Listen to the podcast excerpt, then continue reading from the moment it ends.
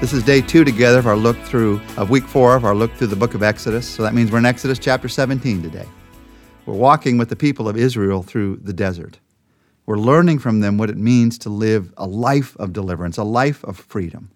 Where do you go? What do you do? How do you act after you've been set free?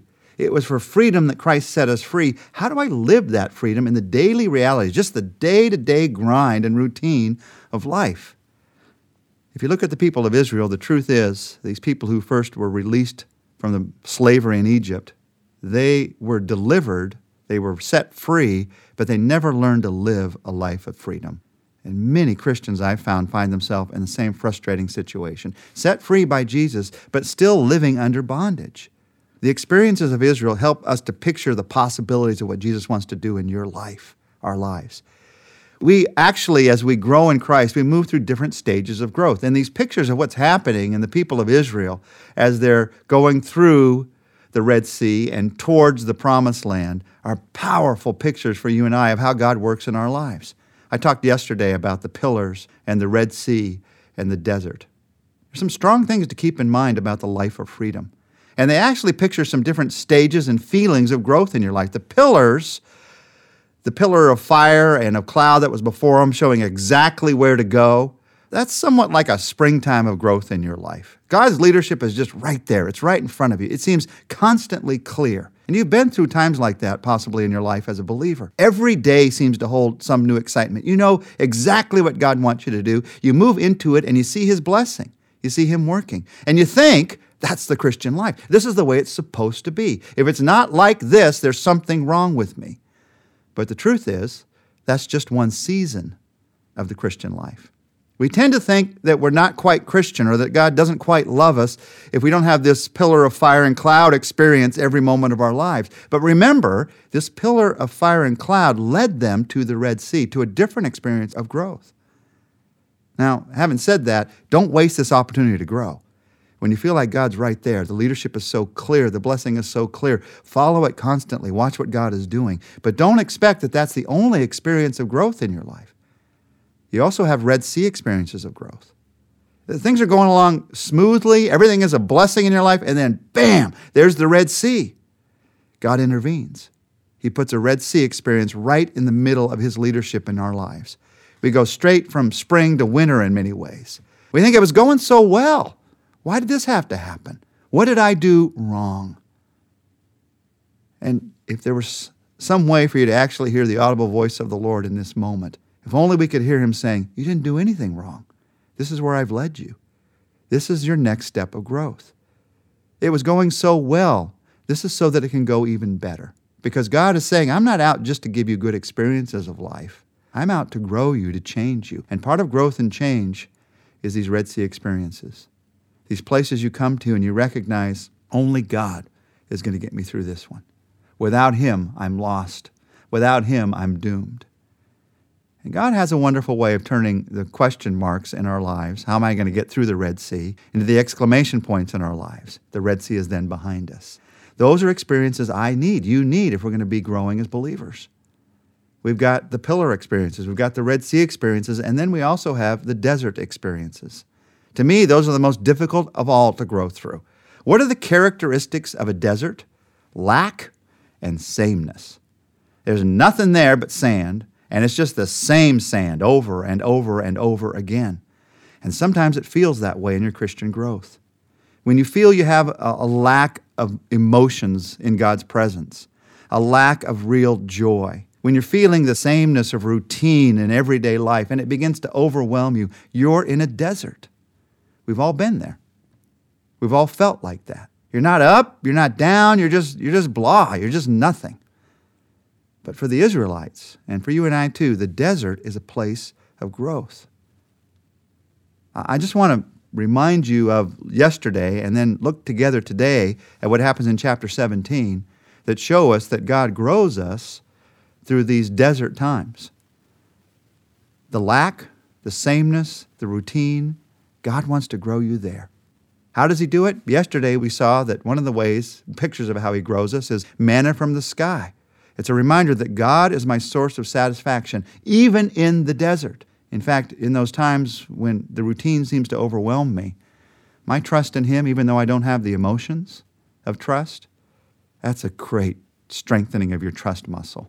When I feel like trusting the Lord, when the emotions are overflowing, then that's one kind of trust. But when I don't feel like trusting Him, but I trust Him anyway, He's strengthening your faith in those moments. So, yesterday we saw manna from the sky. It's one of the ways that God in the desert supplied their needs.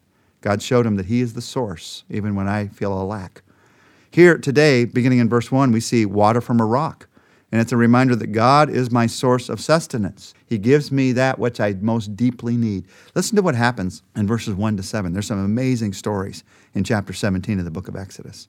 17, 1 to 7. The whole Israelite community set out from the desert of sin, traveling from place to place as the Lord commanded.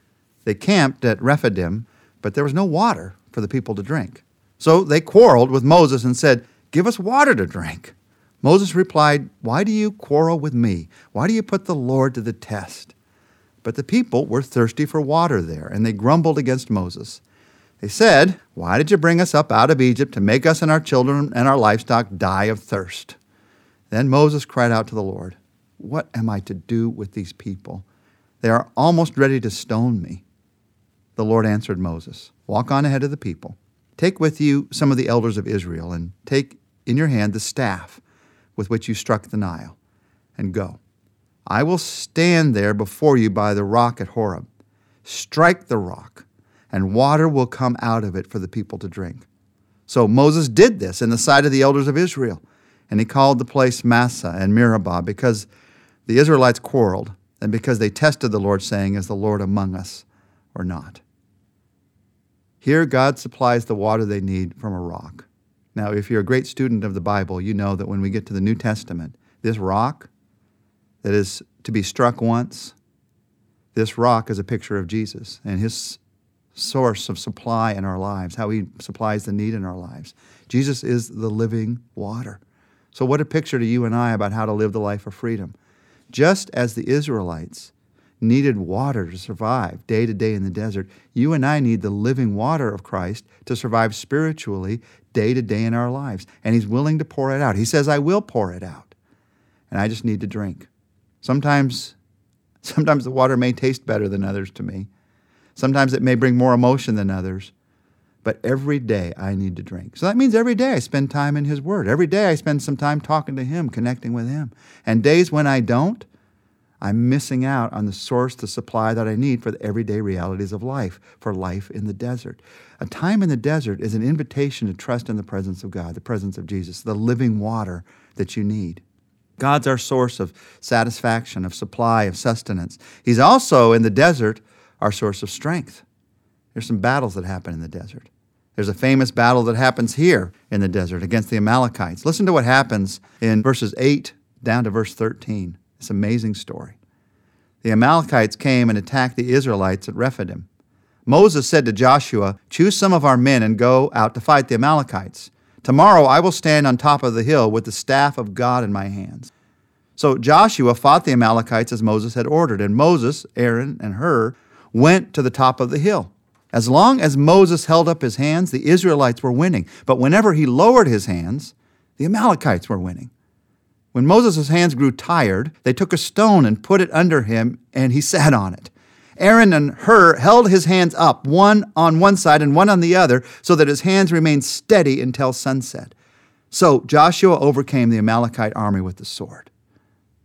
What a picture. What a picture of what God did that day, but also of our lives. Now, I hope you've caught the key phrases we've walked through this. God is the source, He's the source of supply, He's the source of strength that we need. And here they are. They're facing a battle in the desert. And there are some battles in your everyday life battles with a habit that you're trying to defeat, battles with a relationship that's not going right. There are battles in your everyday life battles to pray, battles to minister, to serve others rather than just serving yourself. And this picture about how they defeated the Amalekites is a picture for you and I about how those battles are won. They're won by God. They're won by trusting God moment by moment by moment. And the fact that Moses held the staff of God up was saying, We're trusting God in this battle. When he dropped it down, they were trusting in themselves. He couldn't keep holding it up by himself. He had to sit down because he got tired. He had to have friends, Aaron and Hur, come alongside of him and actually hold his hands up so that he could keep trusting God. What a picture for me. What a picture for you about how to trust God in routine. You can't do it by yourself. You can't just keep going and going and going. Sometimes you have to sit down to focus on the Lord. Sometimes, many times, you need friends alongside of you, lifting you up to God. If you're trying to fight the battles alone, you're not going to make it. Even the routine battles, especially the routine battles. Now, the question is what kind of a desert are you in? Maybe it's a financial desert. That job just is not coming in. God is your source of supply, even in those days. Maybe it's an emotional desert. Remember that God is your source of direction, not your feelings, but God. Maybe it's a relationship desert. Remember that God is your source of love. Maybe it's a spiritual desert. You just don't feel God is there anymore. God is your source of life, whether you feel that He's there or not. And God has trusted you with this desert, even as He trusted the Israelites with that desert. God has trusted you with this desert. And as you trust Him, He is growing your faith. He is growing your relationship with Him in ways that you cannot imagine. God can grow you in the spring, He can grow you in the winter, He can grow you in the summer, but the truth of it is, it's always because I choose to trust Him with whatever season I'm in in my life. So let's trust Him now. Our Father, we trust you. We trust that even though life does not work out like we wanted sometimes and we end up in a desert, you're there. You haven't forgotten us. You'll take us through this desert. So help us to see that even there, you're the source of strength and supply that I need. Release me, protect me from the temptation to trust in myself in the desert, because all I'll find is sand. And Lord, give me the faith to trust in you. In your name I pray. Amen. Tomorrow, we're going to see together some practical ways to lighten the load in your life.